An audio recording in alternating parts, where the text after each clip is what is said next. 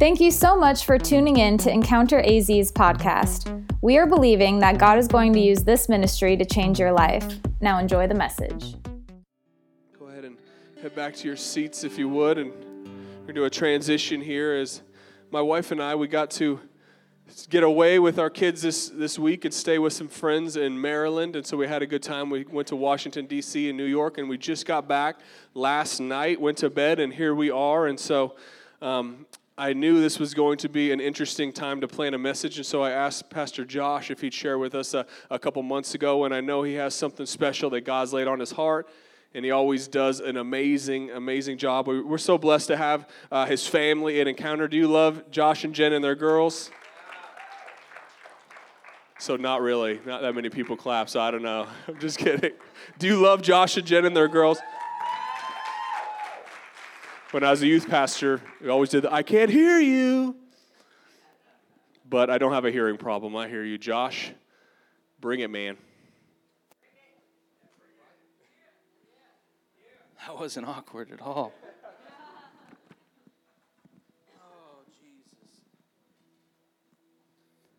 Lord, you're so worthy of our time. God, we're so thankful for you. And God, we're so just enamored by your ways and who you are. And Lord, your presence is just amazing, God, that, oh, Jesus. Sometimes there's just, we don't even have to say words, we just are in awe. And sometimes the best thing, God, is just to stand in your presence and tears coming down her eyes and the incredibleness of the anointing and the presence and the glory of a king who says, I love you.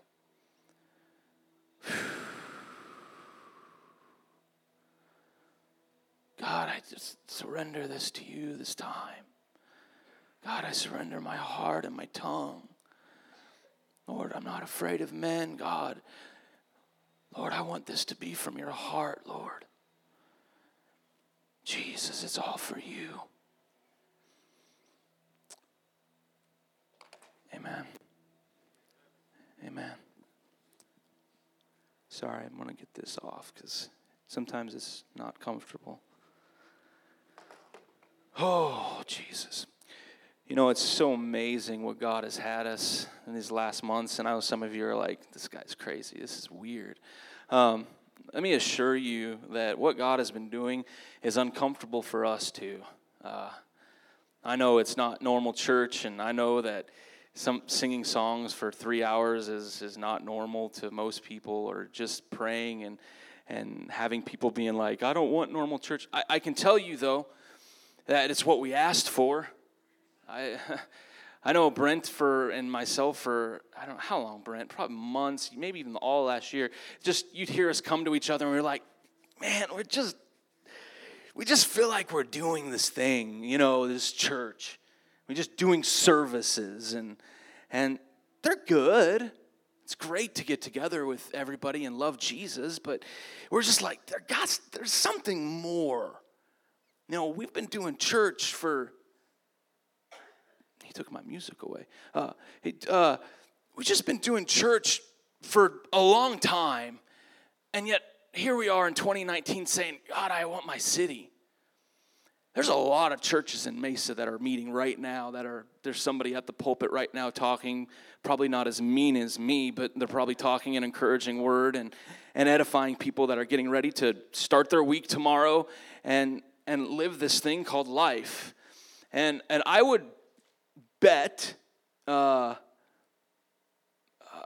a lot of us, and, and I say a lot of us, including myself and Brent, there's this thing that sometimes happens where you put things in boxes. And, and when you do that, with your re- relationship with Jesus, it kind of looks like you got church and you got work and you got family and you place them in all these separate things. And when you're in the church mode, you're in church mode and it's good to get edified and build up. But when you're in work mode, you're in work mode. So it's okay that, you know, your language is different. And then when you're in family mode, it's okay that you're in family mode because, again, your language is different and your actions are different. But man, when you're in church mode, your language is different because you're not cussing anymore. but but but I, I'm, I'm, I'm going somewhere. I, I'm, I don't know why I even wanted to talk all that. But there's this thing that we said. And if you guys remember, we said, God, we're available. We want to be available. And he said, okay, reset your heart. And that's what he said to us reset your heart. And, and again, as I was preaching the last time, and we're not the only people that this message has come through. It's not the only, but but I'm telling you, this is a global thing that God is saying. I'm beckoning this Revelations to this, these people saying you're doing this good. Your, your outreach, you're loving people, you're you got this part good, but I'm, I'm I just got this one thing. I love you. I my heart is for you, but there's just one thing. You you left that first love. And and and so we we got our hearts and being like we're not leaving this first love. And so we began to talk about over and over this this this how desperate are we? And he began to lay on our heart this mary of bethany. And uh, you've heard me speak on it back in january and brent has talked about it multiple times at different times mary of bethany. And um, we know about Mary of Bethany, and I started in Luke chapter 10 the last time, and I spoke in Luke chapter 10, and I spoke in John chapter 12, speaking of Mary of Bethany. And we know the story of Mary of Bethany over really well now because we've talked about it. You know, Martha was distracted. Jesus comes into their home, and she's distracted, and she's anxious about many things, and, and she gets upset with Jesus, and she says, Jesus, why is my sister allowed to sit at your feet? Why isn't she up? She is lazy. Get her up to do stuff. Make her help me. And Jesus turns and does the very opposite thing that Martha wanted him to do. And he said, Martha, you're so distracted and anxious about so many things. And you're so, you're just there. But Mary has chosen the what? The good part, the one thing, the thing that David cried out in Psalms chapter 27, verse 4, when he says, The one thing have I asked, Lord, that one thing I'll seek, that, my, uh, that I may dwell in the house of the Lord all the days of my life. And to gaze on the beauty of the Lord and to inquire his temple, to hear his voice. I'm going to take a pause real quick for Jeremiah, who's awesome back there. Jeremiah, the scripture I'll be using is John 11, if you want to load that. Mary chose the good part, the one thing, but Mary had to break through expectations of what she's supposed to do. Mary had to break through expectations of that she's supposed to be observing. Mary had to break uh, through expectations that she's in her culture doing something that's not normal for her to do. She had to refuse to get caught up in this whirlwind that's surrounding Jesus, the busyness that surrounds Jesus. And instead, she threw herself into the eye of the storm, the focal point at his feet, listening to his words. She said, I don't want to worry about this busyness, the, the, the hubbub about Jesus, the this over here and going over here. I don't want to worry about this storm that surrounds Jesus. I want to look into the eye of the storm. She declared war on that God of busyness. She declared war on that God of distraction. And when we find ourselves caught up in the busyness and that swirl that's around Jesus, we too will become distracted and anxious about many things. And we will find ourselves focusing on what everyone else is not doing in compared to what we're doing. See, that is just how it works. When we are focused on us about the busyness, I promise you, you will focus on what others are not doing and compared to you. Well, brother so and so never comes to men's breakfast. Well, sister so and so never comes to prayer. How dare they ask me to come cut the grass in the lawn? Do they know how much I do? Do they know how much I give?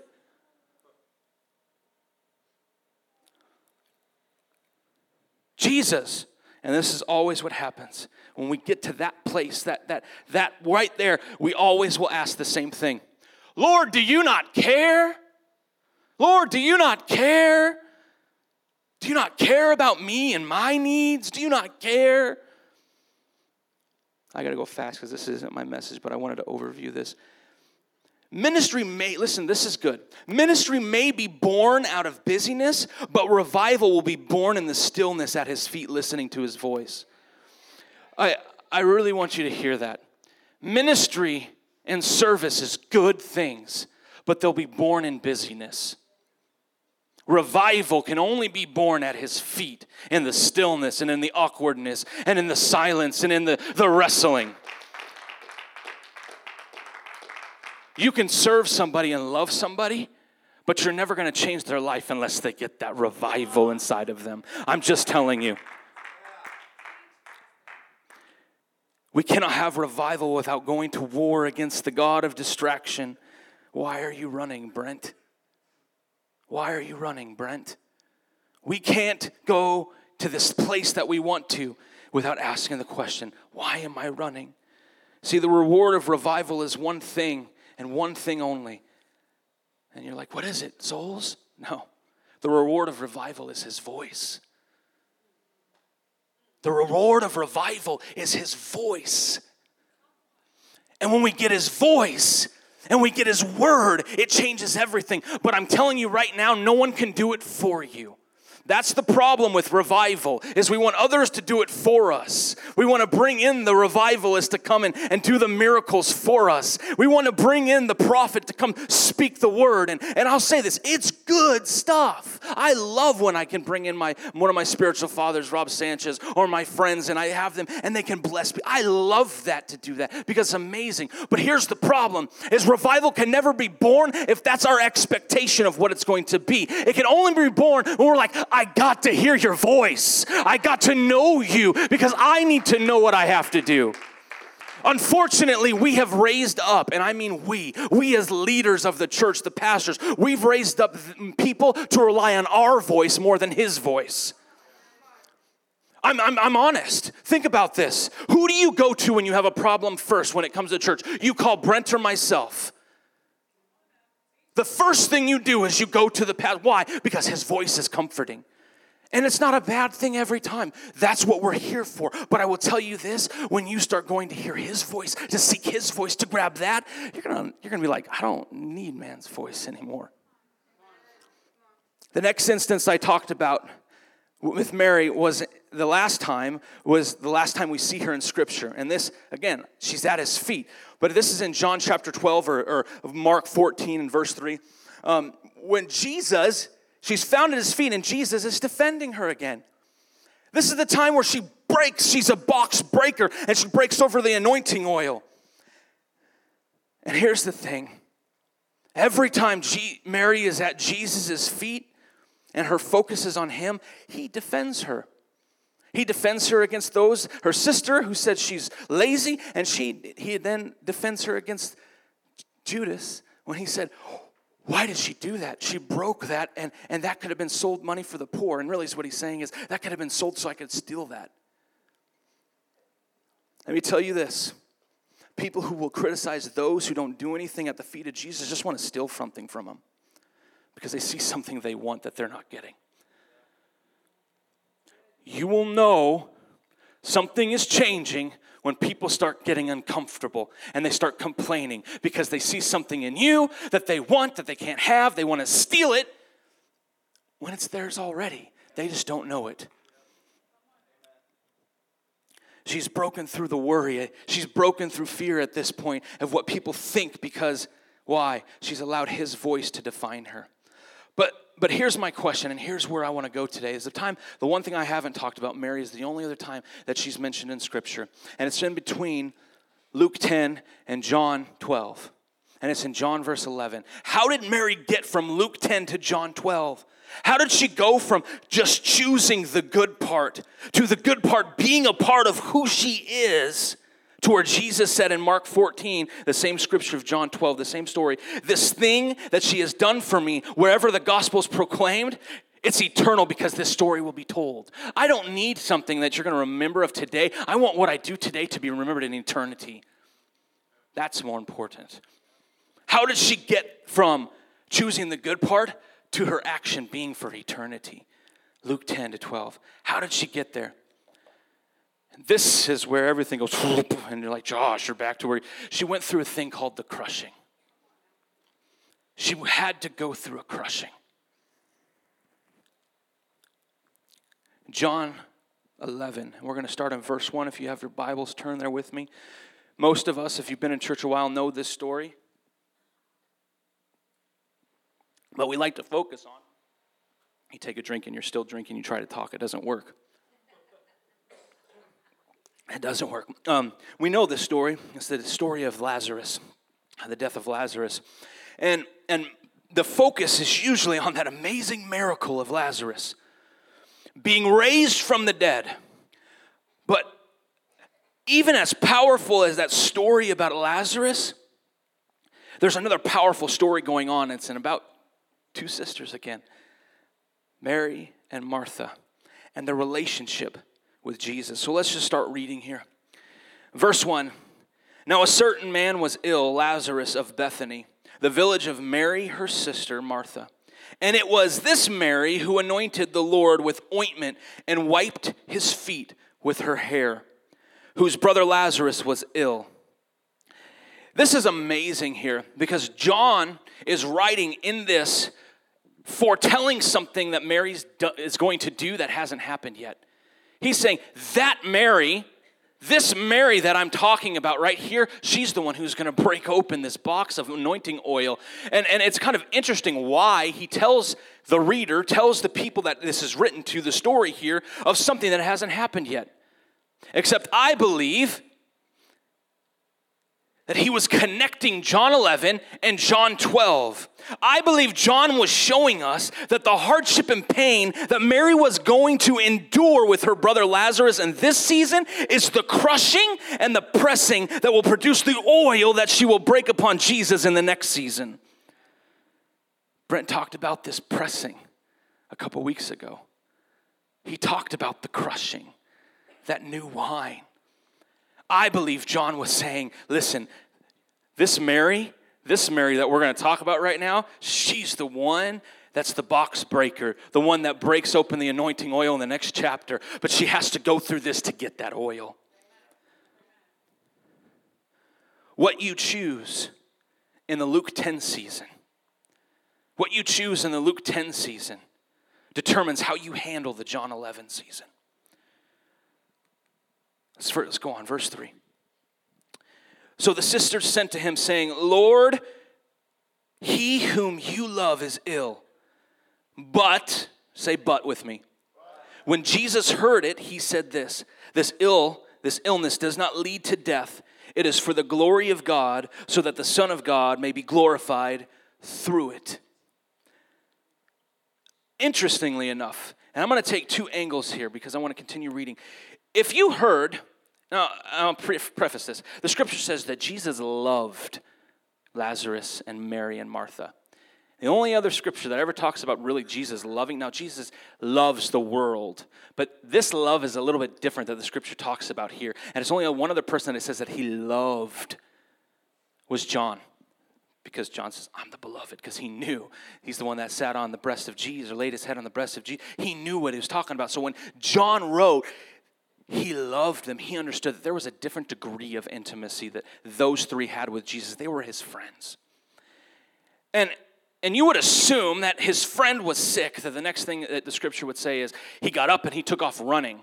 Or better yet, this is Jesus, that he would just translate, disappear, and appear where Lazarus is at and says, Be healed. But what does scripture say? It doesn't. Jesus, what are you doing? Now, Jesus loved Martha, her sister, and Lazarus. And so when he heard that Lazarus was ill, he ran to Lazarus. No, it doesn't say that. He said he stayed in his place for two more days. What? But you love Lazarus. You love him. And he stayed in that place for two more days.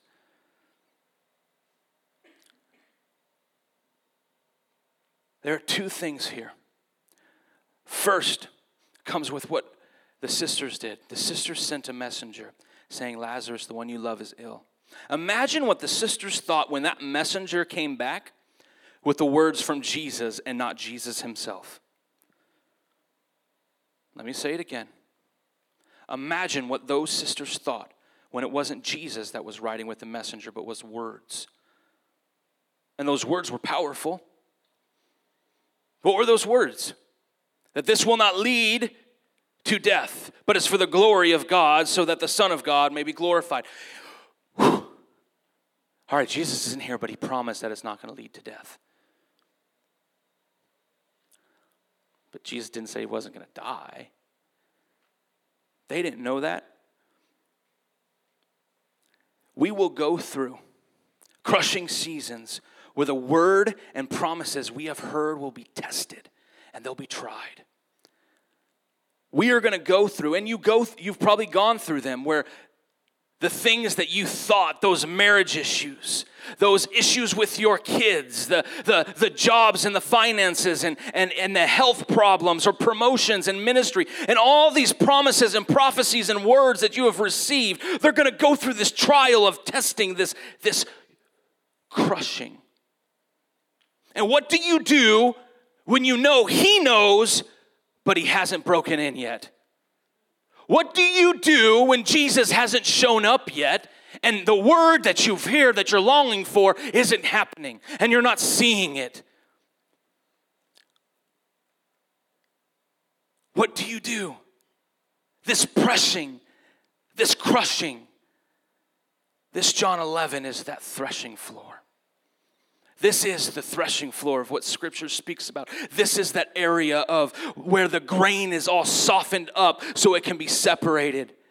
We too get threshed, and I'm not talking about this, oh, it's this flesh. This is stuff where they're like stomping on this wheat to break open so they can get to the meat, that vulnerable part of the grain. This threshing where they're crushing to get there. We too go through this process.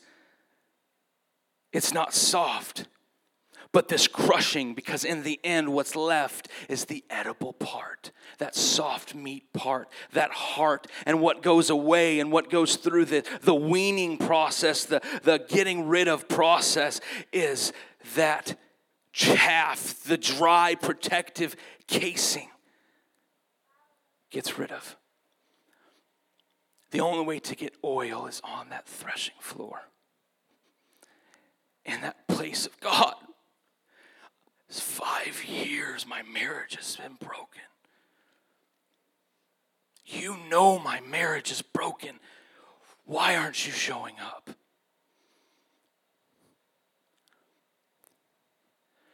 See, the crushing will either produce oil or it will crush you into becoming hard and distancing your heart,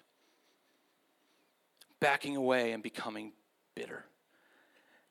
And I dare say, and I mean this in, in respect, that most of the church goes through this place. And the real reason why the church is losing more people is because have too many bitter people that don't really believe what they say. And so they have an entire generation that looks at them and says, it's not real. But this is why is we get to this place, this threshing floor, and there's two responses that we're going to talk about that we go through. But see, if we cannot live in that pain, live in that tension of what His word and promises is, and Him not breaking in yet, if we can't get there, we're going to become bitter. We're going to back up and we're going to become disheartened. When you hit that wall, and it's not looking like you thought it would. My ministry is not where it should. My marriage is not getting better. My debt is growing. When you hit that wall, don't back up. Feel it. Don't come up with some religious explanation that you say but don't believe that just hardens your heart and causes unbelief. Trust me, you know this because of those people who would be like, well, praise God, it's another day. And really, on their sign is, God, I wish I didn't have to wake up today. Praise God. And they're the ones that will say in language, but you can see it all over them because they walk around like this.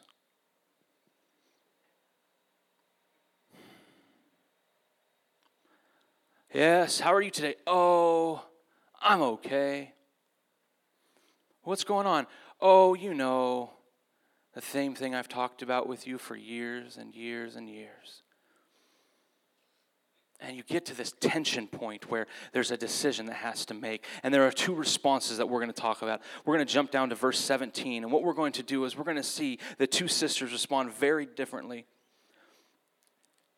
We're going to see when Jesus shows up, though their language is the same. Get that. Their language is going to be the same. But Jesus' response to them is very, very different. Start in verse 21. I'm actually starting verse 17 and then I'll get to verse 21. Verse 17 Now, when Jesus came, he found that Lazarus had already been in the tomb for four days. Bethany was near Jerusalem, about two miles off, and many of the Jews had come to Martha and Mary to console them concerning their brother. So when Martha, here we go, when Martha heard that Jesus was coming, she went and met him. Gone. She went and met him. Now, let me, I'll just finish reading this. She went and met him, but Mary remained seated in the house, and we'll talk about that in a minute. And Martha said to Jesus, Lord, if you've been here, if you would have been here, my brother would not have died. But even now, I know that whenever you ask from God, God will rise again, or God will give you. And Jesus responded this way Martha, your brother will rise again. Martha, your brother will rise again. And this is how you know where, her, where she's at. When Martha was hit smack in the face, when Jesus didn't return with the messenger, and, and, and she got just a word, and then Jesus didn't show up for days, and all of a sudden Lazarus dies, Martha's response was not brokenness, but it was offense. And her response in that offense at Jesus was this When he came here, I'm gonna run and I'm gonna meet him, and I'm gonna say, Jesus, if you would have been here, my brother wouldn't have died. If you would have done what you said you were going to do, this wouldn't have happened. But I know that even what you ask, God will give you. And so, what is Jesus' response with offense? The truth. But offended people can't believe truth. He says, Martha, your brother will. He'll live. He'll rise again. And Martha is like this I'll give Jesus good theology. Yes, I know. What does it say? It says, Yes. Did it move on me? My bad. Here we go. Your brother will rise again. Verse 24. And Martha said to him, I know that he will rise again in the resurrection of the last day. And I love Jesus because Jesus, this is how he handles offense as he smacks people who have offended face and he says, No, no, no, no, no, no, Martha. I am the resurrection and the life. No, no, no. I am that resurrection and the life. And he says, Get this. I am the resurrection and the life. And whoever believes in me, though he die, yet shall he live. And everyone who lives and believes in me shall never die. Martha, do you believe this? He's saying, Do you believe this? And then she does this the offended heart, the bitter heart of a Christian. Yes, I believe. Of course I believe. And this is what an offended person will do when they get smacked in the face is they leave. I believe and they leave and they run. And where does she run? She runs to the second person, her sister. Why? Because she knew that she wasn't getting what she wanted and she needed Mary. And so she runs to Mary, and we're going to see here in verse 28. Um, I, and remember where Mary's at. Where's Mary at? But she's doing something that we see her every time. She's sitting. Every time we see Mary of Bethany, she's sitting. This girl is lazy. I don't know about you. I've never seen somebody sit and only sit, but she's lazy. No, no. Mary's sitting. Why? It's because she's dwelling in this brokenness and this pain. You're going to see in a minute that Mary asked the very same question, but from a different position. See, Mary is not, uh, she's not, uh, um, um, um, whoa, she's broken, but she is not offended. Why? Because she knows who this person is. She knows this is the Jesus that sat on her feet. You see, Martha already had an offended spirit back in Luke chapter 10 when she said, Jesus, do you not care? And then you know what happened? And how many times does this happen in our life? The very thing you become bitter about, you can find something that actually upholds why you're bitter in the first place and why you're offended. Jesus, do you not care? That my sister not help. Jesus, do you not care that my brother's dead? Here's another area where Jesus didn't care about me. Mary's sitting in her home. And I love this. What does the scripture say next? When she said this, this is about Martha, she went and called her sister Mary, saying in private, Listen, listen, the teacher is here and is calling for you. the difference between an offended heart and someone who's broken is the teacher will beckon the broken, but he'll tolerate the offended. Why? Because an offended heart is not open to receive what the and an offended heart cannot meld with the heart of God. But you get a broken heart. What did Jesus say? He said, I didn't come here for the healthy, but I came here for the sick and the broken. He didn't say offended. He said, for the sick and the broken and the needy. Why? Because that heart, that place can connect with God. And the teacher is calling. And when she heard it, she rose quickly and went to him.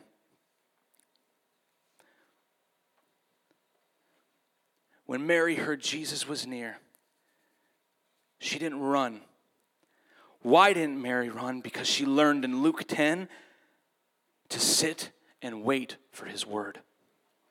Now, now listen, Here's the other issue that a person like me, and I dare say my friend in the front row, not naming names, that wears a pink shirt and has big arms. Pink. Uh, here, here's what happens when things don't go our way, we want to fix it. When problems are presented us, we want to fix it because then it's off our plate. I think I heard it once say, when I know I have a job to do, I just get it done. We want to fix it. Well, this is Martha. And, and, and, and it's not everyone, but offended hearts like to fix things because they can't fix themselves. You will know an offended person because they get in everybody else's business too. And normally, offended hearts are also the ones that, did you hear? Psst, did you hear? Why? Because if they have an offense, they want someone else to have an offense. but a broken person is like, I, I can't fix your problems for you. And the problem with the church is, is that we've tried to say, hey, we can fix your problems. And we failed this generation by saying that we can fix the problems and then saying, hey, can you just come sit and cry with me? Because I can't fix my problems. I can't fix your problems, but I know someone who can. Can you come sit with me? Even in her brokenness, even in her questions, even in her crushing and her not understanding. She didn't move until Jesus beckoned her and she embraced that pain, the not understanding, and the questions and the, and the hurt and what she was going through. And when one only moves at the beckoning of Jesus, this is what I loved about this because I've heard this a lot and I've heard this preached a lot, but I've never heard this until I read this. And I want to read it to you, and then I want, to, I want you to hear this. She rose quickly. Now Jesus had not yet come into the village. I'm in verse 30, and but was still in the place where Martha had met him. When the Jews who were with her, speaking of Mary, in the house, consoling her, saw Mary rise quickly and go out, they followed her supposing that she was going to the tomb to weep. Can I tell you this? When you are a person that sits at the feet of Jesus, when you move quickly, it gets people's attention and they will follow because they're not used to seeing you fix this and run over here and doing this. But they want to know. Why? Because they see something they want. So when you are a person at the feet of Jesus and people are watching, people are always watching. Always watching. And the moment that you get up and you move, their eyes are watching and they are curious every time. That's why this generation has killed their leaders, is because they expect their leaders to be perfect. And when they're falling, and when they're broken, and when they're at the feet of Jesus, they take a sword and they stab it in their back. You're not qualified because you're broken. I know I'm broken, but I'm not a pastor. So I'm allowed to sit at my house and drink all day and watch sex movies. You can't because you're not qualified. You're a pastor. Oh, you didn't come visit me when I needed you to?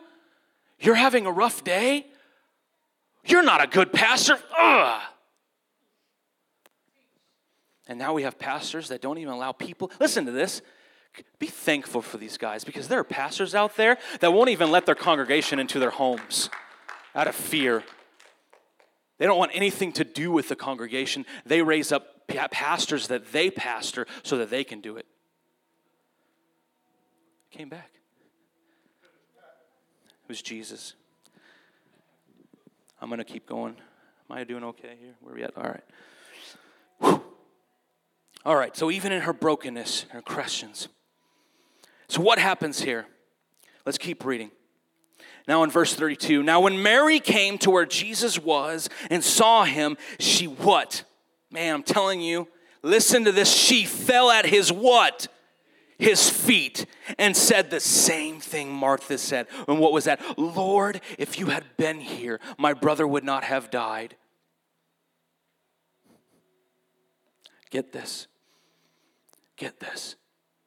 She fell at his feet from a different spirit because she wasn't offended. She used the same language that Martha did. You see, language is very important, but it can either be religious or it can be out of a deep cry place. Martha went, You should have been here. And Mary went, You should have been here. And if you would have been here, my brother wouldn't have died. Jesus, if you would have been here, it would have saved my marriage. If you would have been here, my kid wouldn't have died in that car accident. If you would have been here, I wouldn't have lost the baby before it was born. If you would have been here, America would have been saved. If you would have been here, God, and in that pain and in that struggle, she's weeping at his feet, saying, Jesus, if you would have been here.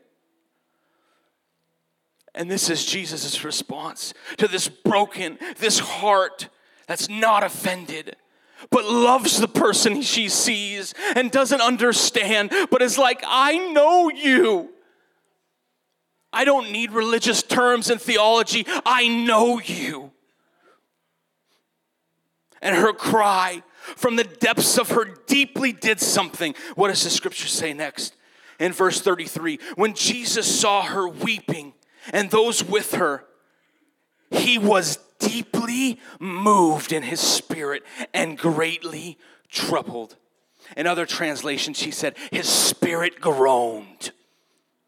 You see, the offended heart got the answer he was looking for, though Jesus knew it wasn't going to take it. The broken heart, the pain, the crushing, the things that was producing oil made Jesus go, I know. I know. Ah! I feel it with you. Oh, I'm here with you. I have never left you or forsaken you.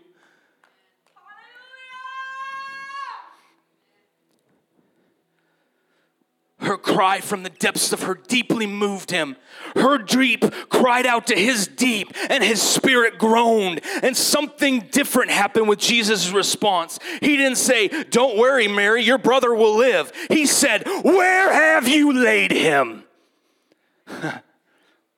I'm telling you, there's a difference in the, the, the, thing that an offended heart and someone who is so busy that doesn't know Jesus and comes to him. When you can move his heart, the thing has, goes from, he will raise again to. No, no, no, no. Where have you laid him?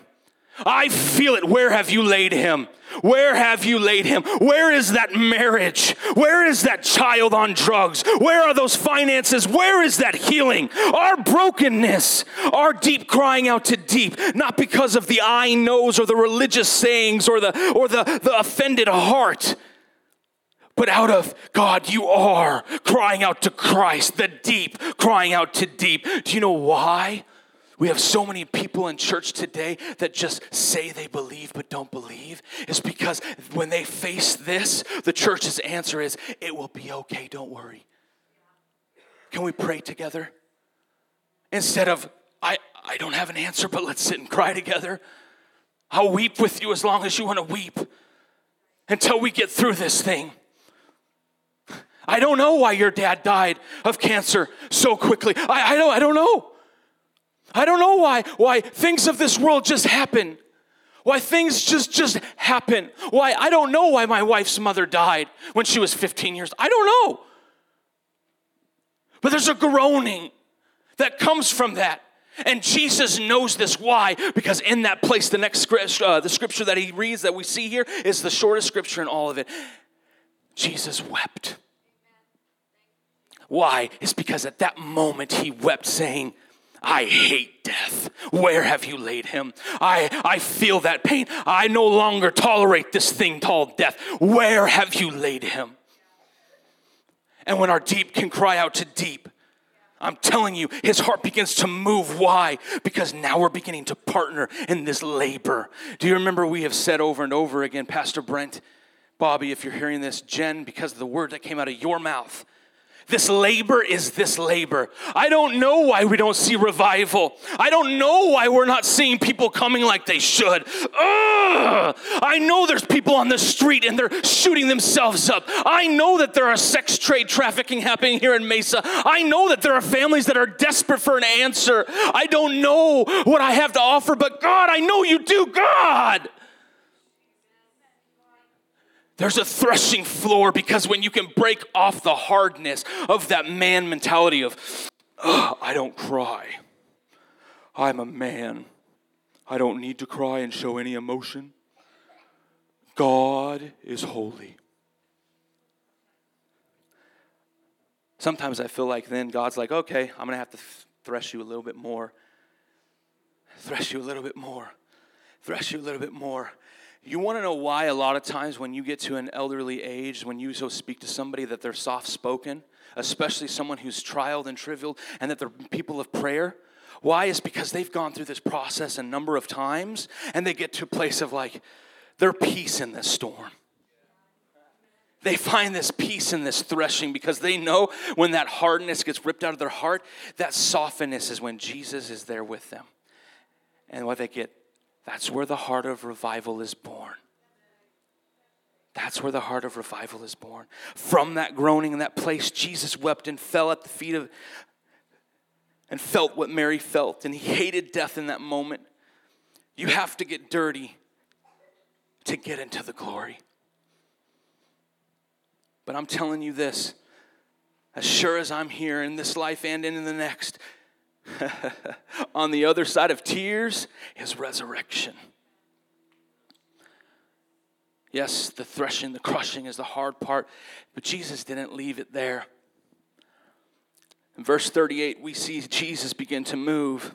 And I want you to remember and I want you to hear what happens here and the difference between a Mary and a Martha. Can I also point out that this phrase that Mary spoke is the only word she ever spoke in Scripture? Ever. Jesus, if you would have been here. Every other time she's sitting at his feet listening. Verse 38. Then Jesus, deeply moved again, came to the tomb. Man. And it was a cave, and a stone lay against it. And Jesus said, Take it away. And here is Martha, the good churchgoer, great theology. And this is what she says uh, Jesus, um, Lord, he stinks. Uh, are you sure? Lord, by this time there will be an odor, for he has been dead four days. Are you sure? And then Jesus' response to the offended heart, the one who doesn't believe, is so simple. I love this because he, he loves Martha. Can I stop here? Jesus, the scripture says Jesus loved Martha. Just because you can have an offended heart doesn't mean that Jesus doesn't deeply love you. But Jesus has to treat you a little differently. Why? Because he wants to take away your offense and break you. He, wants you to stop being offended and start crying for once. That you don't have the answer, and it's okay that you don't have the answer. Stop being offended at everything and let Jesus break you. Because on the other side of breaking is resurrection. And he had to smack her once again. And what did he smack her? With his love. And he said this to her Did I not tell you that if you believed, you would see the glory of God? Martha said, What? I do believe. But then when it showed up in his doorstep, when Jesus was ready for the miracle, her beliefs went out the door and she said, mm, He stinks. Those who have been hurt by the church and those who have been hurt in this world because of things they can't understand, they will always get to the place of disbelief. And when the times of miracles will happen, they won't believe it. that can't happen. Uh, well, I know it's in Scripture and it's going to happen one day. And I know healings are real, but it, I, I, know Scripture says it. I, and I know Jesus is going to do it one day. I know He says that, that they'll do greater things than, than what I I know it says that, but let's just come to church, and that's for someone else. The revivalist heart says, No, no, no, that's for me. That's for me. And I'll break until I get there. I'll break until I see that happen. I don't care that I don't know the answers. My belief system isn't based on my knowledge, my belief system is based on my love.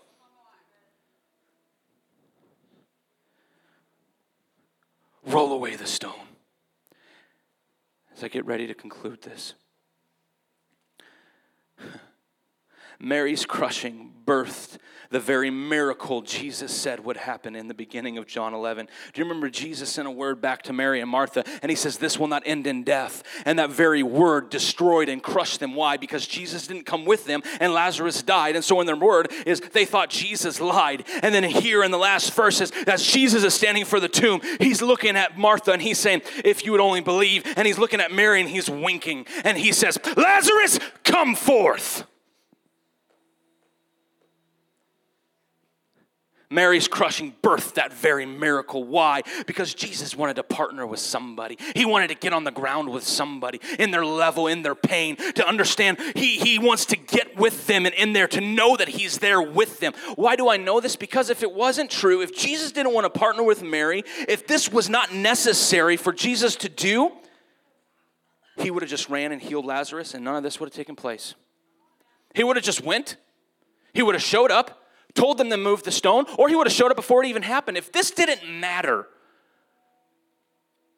to Jesus, but even before he showed up, he looked at his disciples and he said this thing, and this is so amazing. And he looked at his disciples when his disciples were telling him not to go because they were worried that he would be killed. He looked at them and he said, It's good that I haven't gone yet. And it's good that Lazarus is dead so that you guys could believe.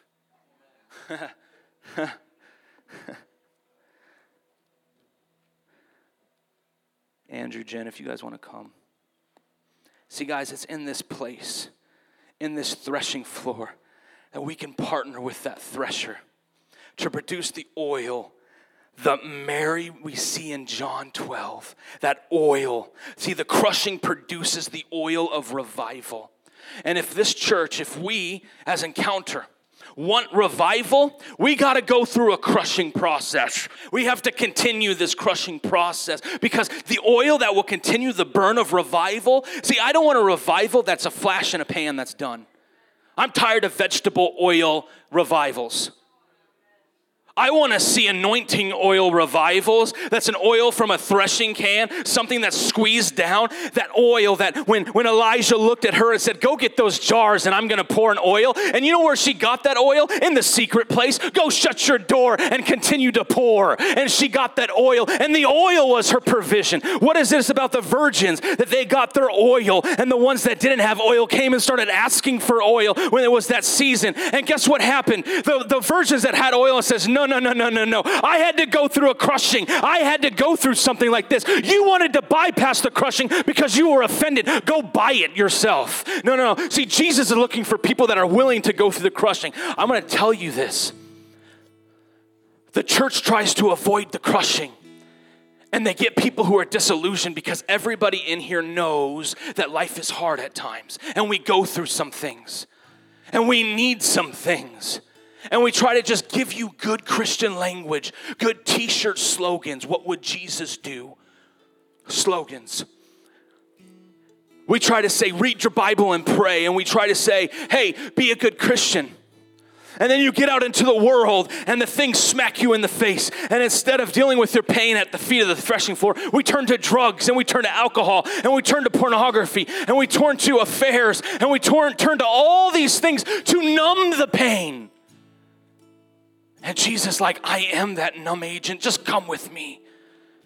But we've tried to tell people it's just stop sinning instead of understanding that most of the time sin is birthed out of a crushing season and they don't know how to deal with it. And so they turn to something that's temporary that leads to death. Where Satan has developed something so temporary that it leads to a death. Why? Because you can never break the cycle without a Savior that came and said, uh uh-uh, uh, that's mine.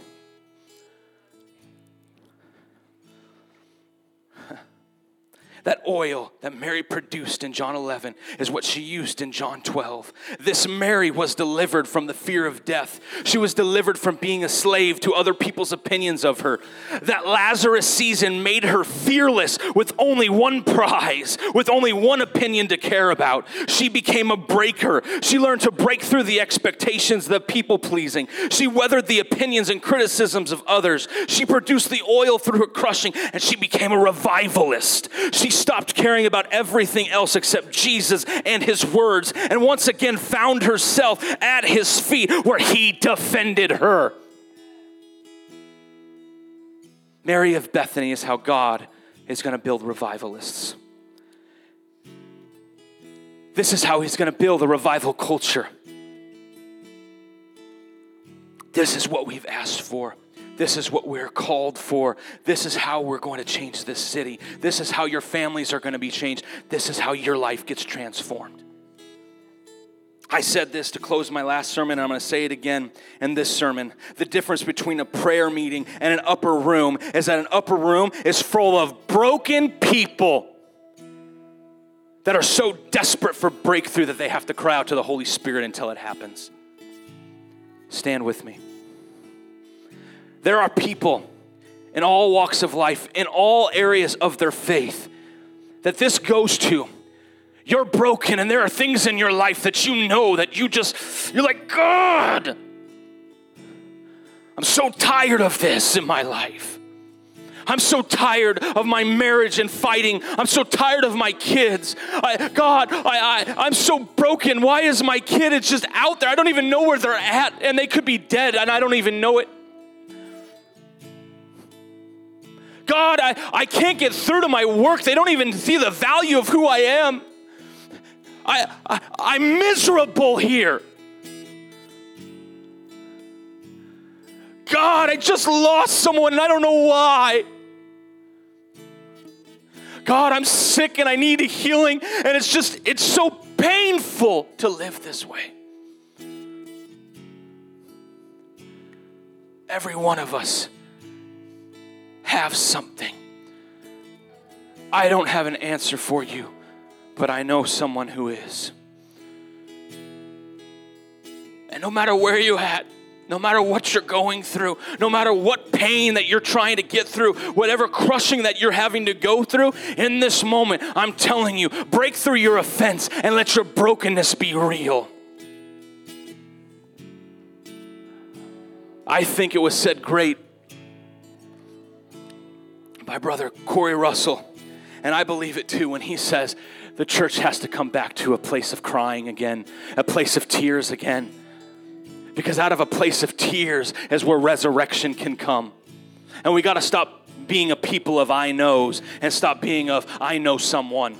Come and see. Come and see. So, right now, Brent, if come, I want to open up this floor